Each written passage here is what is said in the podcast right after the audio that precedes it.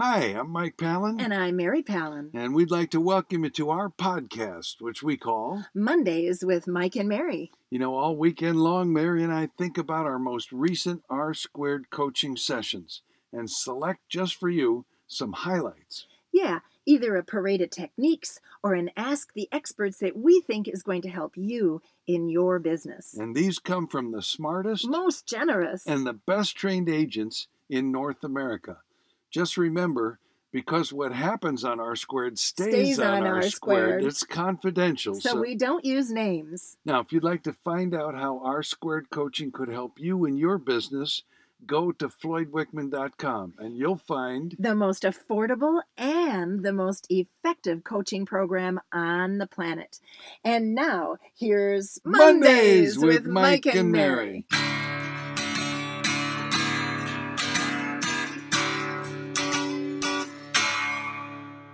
Well, now that our throats are cleared, I have a parade of techniques, okay. and I really like this one. One of our people received this letter digitally uh, after their offer was not accepted. Okay. Dear Agent name, thank you so much for your offer on address, which was presented to us on 41322.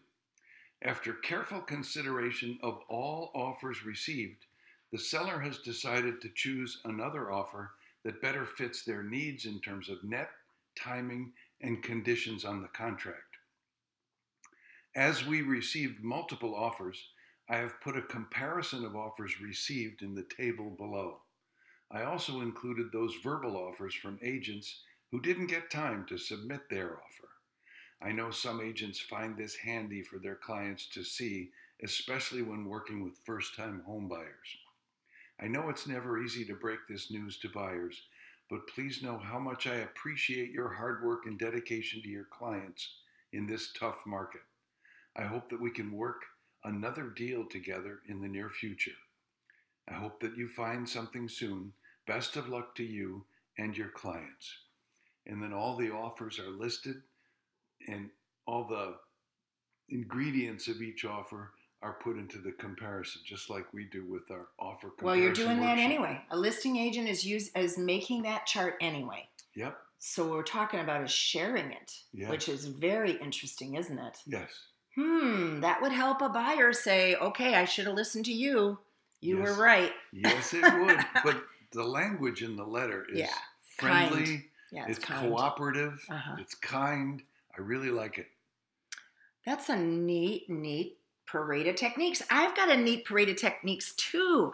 Okay, raise your hand if you prospect. Woo! Do you ever call people that do not answer their phone?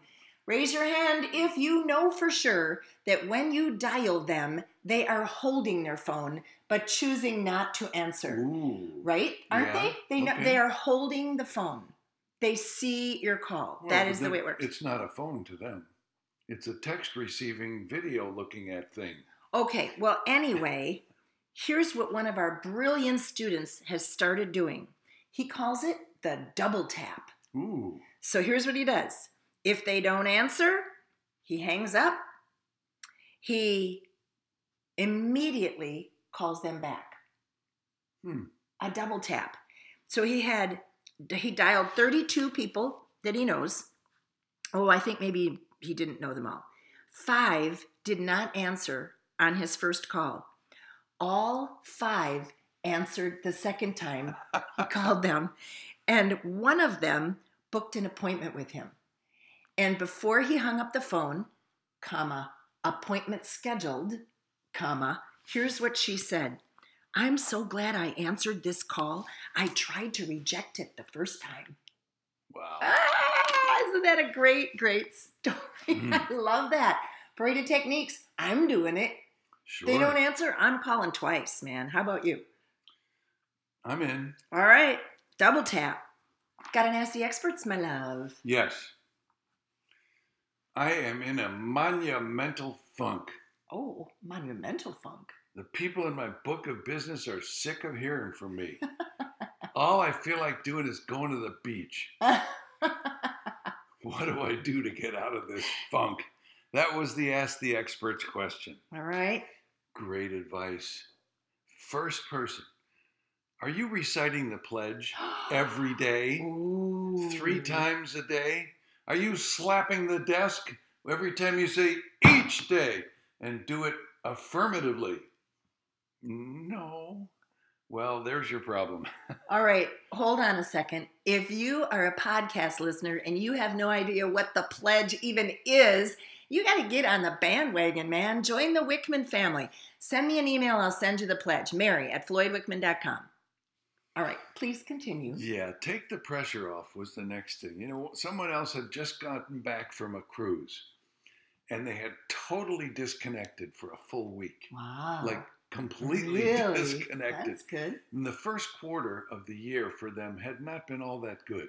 Okay. In fact, it was like every other person I ran into was difficult, Okay. challenging. Oh, a, spe- a, a niche. I've developed a niche of difficult consumers, yes. But when I went on the cruise and totally disconnected, it recharged me.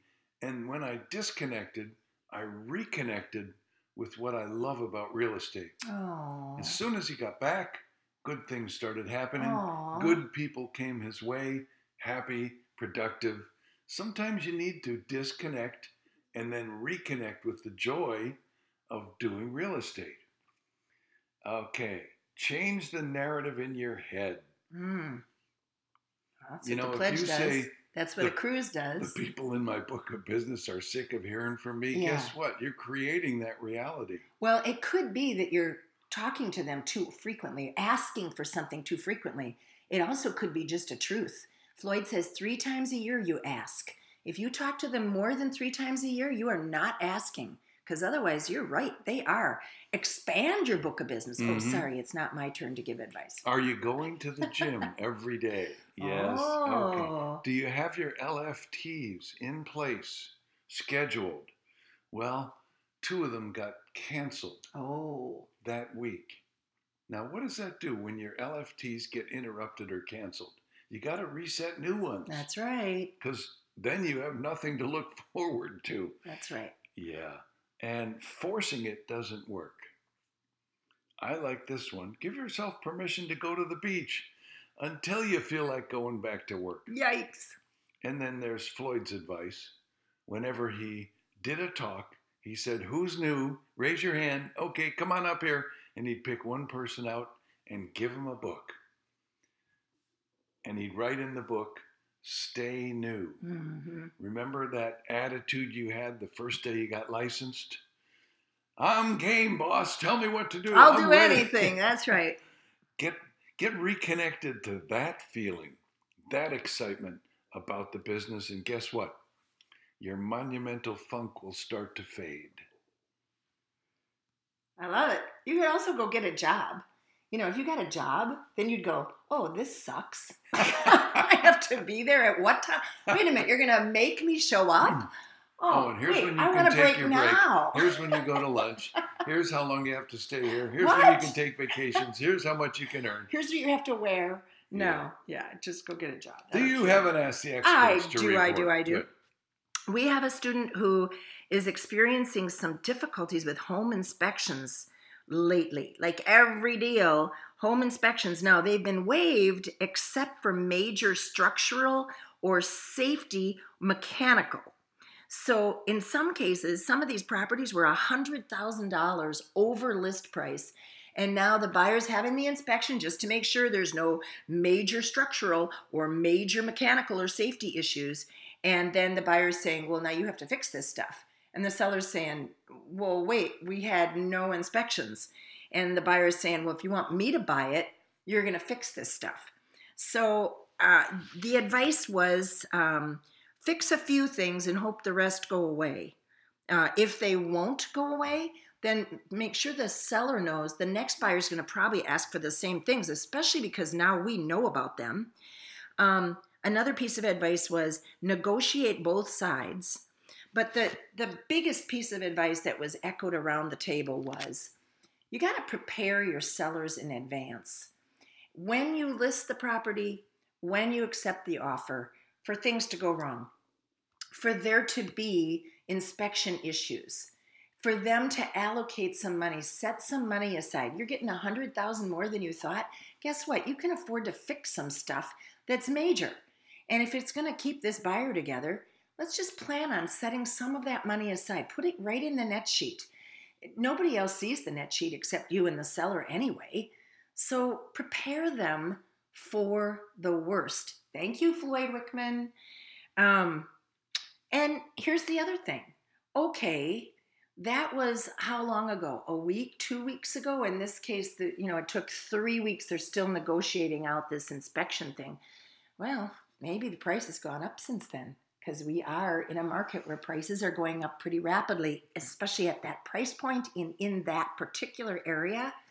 So maybe you put it back on the market. Anyway. What are, what are we hearing that builders are doing when a Oh, buyer yeah. makes a demand? They say, well, see ya. I'll take my house back, put it on the market, and sell it for more. right. But it, now, if it's a structural thing that happens during the inspection, they're going to have to fix it anyway. Yeah, I think what happens is the inspector gets over there to see if there's any safety, structural, or Yeah. mechanical, and then they discover things that are not. Hmm. So I, I don't know that the request from the buyer is actually structural. I think it might be stuff that is discovered in the looking for the structural. You know, Right? I would I would do a little research into what the different states define as is as. What does as is mean? In your neighborhood. Yeah, Yeah. because as is means as is. Yeah, I know. Any questions? Come on. Well, if, and if you had multiple offers, and this is the offer that won, I, you know, I've heard over and over of our students saying, "Who's my backup?" I'm going to inform Yeah, my first yeah. backup and my second backup, so that when this kind of stuff happens, you know, are we are we surprised? There's all this pressure to be the best offer, and then once you get it, you go, maybe we paid too much. Maybe we should be asking for something. I mean, that's human nature. So prepare your seller for the worst. Okay, here comes the commercial. What are we doing June 14th? Woo! Virtual Master Sales Academy. Don't miss it because it's going to be a whopper. Yeah, go to uh, floydwickman.com, find out more. Come and join us.